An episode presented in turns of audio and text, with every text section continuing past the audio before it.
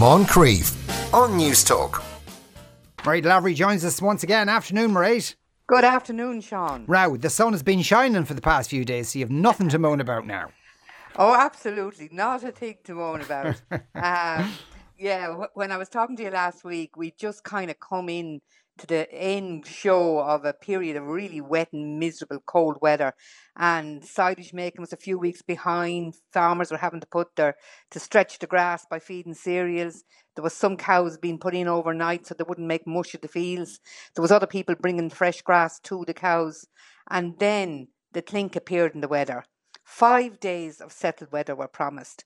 And for farmers, I can absolutely assure you that was the start and going to the most stressful week of the year. And the reason why? Well, most farmers don't own their silage rigs. These are the mm. all the bits of equipment that's I, I wouldn't like to think the value of what they put on the road. Those contractors, there must be millions of euros worth of uh, of equipment, and so they depend on the contractors anyway, the farmers to get the the silage done. So you can imagine the phones they were hopping. They tried to pin farmers trying to pin down the contractors. You have to come now at once, immediately. There was just this window. So it's a huge balancing act for contractors. Who did they let down? Who do they not go to first? Who do, do they go to? Is it the people who always pay them? Is it the people where the you know the land is easy to manage? So that was the question they had to deal with. And then of course, even if they come to you what can happen is you can get a breakdown. Then parts have to be got, and the queue of unhappy farmers grows longer, and the stress levels rocket. Rocket. Now you have to see it to believe it because people do get so stressed. In the meantime, the Met Éireann weather app is burning up as farmers and contractors are fretting about the weather and they keep checking it. Will it rain? Will I cut it? Can I can I cut it at the optimum time?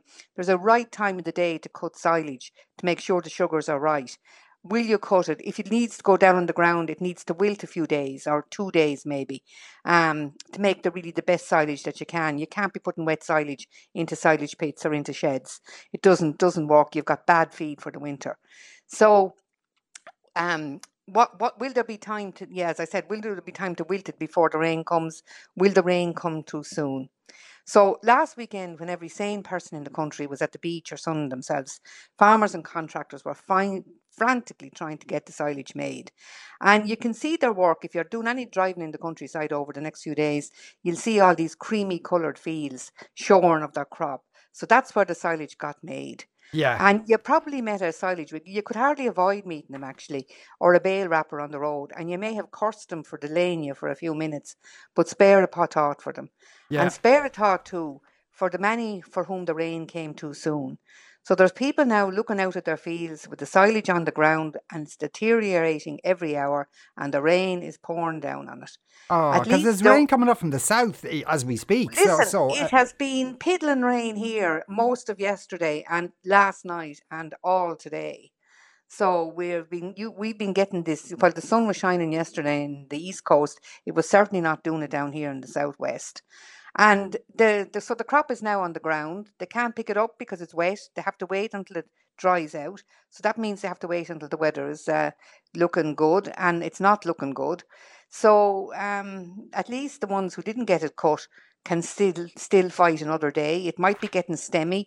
The food value mightn't be as good, but at least it's not flat on the ground with the rain pouring down. oh it. God, that'd be heartbreaking. That really would yeah, be well, heartbreaking. It, it, it, but I, I don't think I could even stress enough. You know, this is all next winter's feed, mm. and the quality of it. It's like having a, you know, uh, you know, a, a, nice cake or whatever. You know, you want it to be as good as it possibly can be.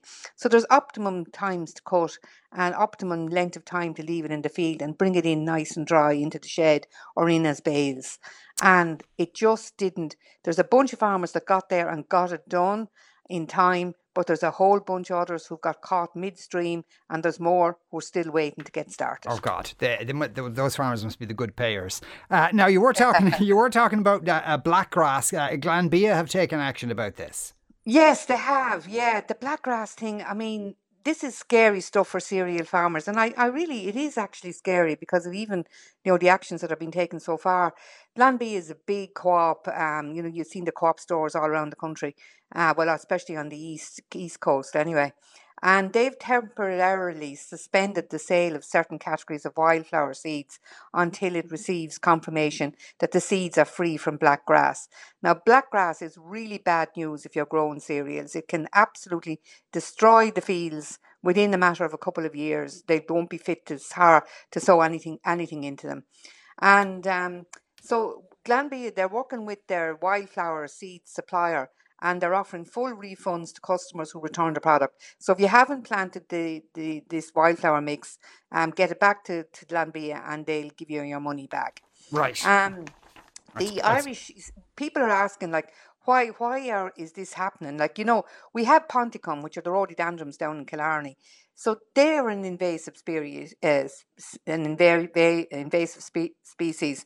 You also have the likes of the giant hogweed, weed, the Japanese knotweed. They all came in as kind of decorative stuff, and then they went mad. But the um, the Irish Seed Traders Trade Association, uh, which represents all the seed trade and the licensed seed assemblers in Ireland, they have called on its members where there's any issues identified to cease the sale of the contaminated wildflower mixes and inspect the areas that are sown to date. So we can still check out and get rid of it before it gets hold and they are asking for new controls for wildflowers and other seed mixes. There's no EU govern- directives governing wildflower seed mixes, and um, and that means that you can't actually fully certify them like you can other seeds. So this needs to be done.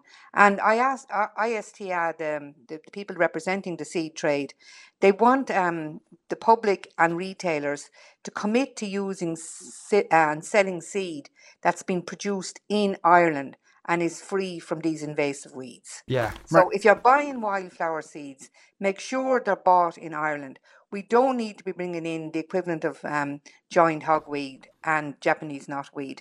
And certainly black grass ranks up there with being as invasive and even more dangerous to the cereal crop in this country. Absolutely. Uh, Mairead, thanks a million for uh, speaking with us today. That was uh, uh, Mairead Lavery. Now, Moncrieff on Newstalk.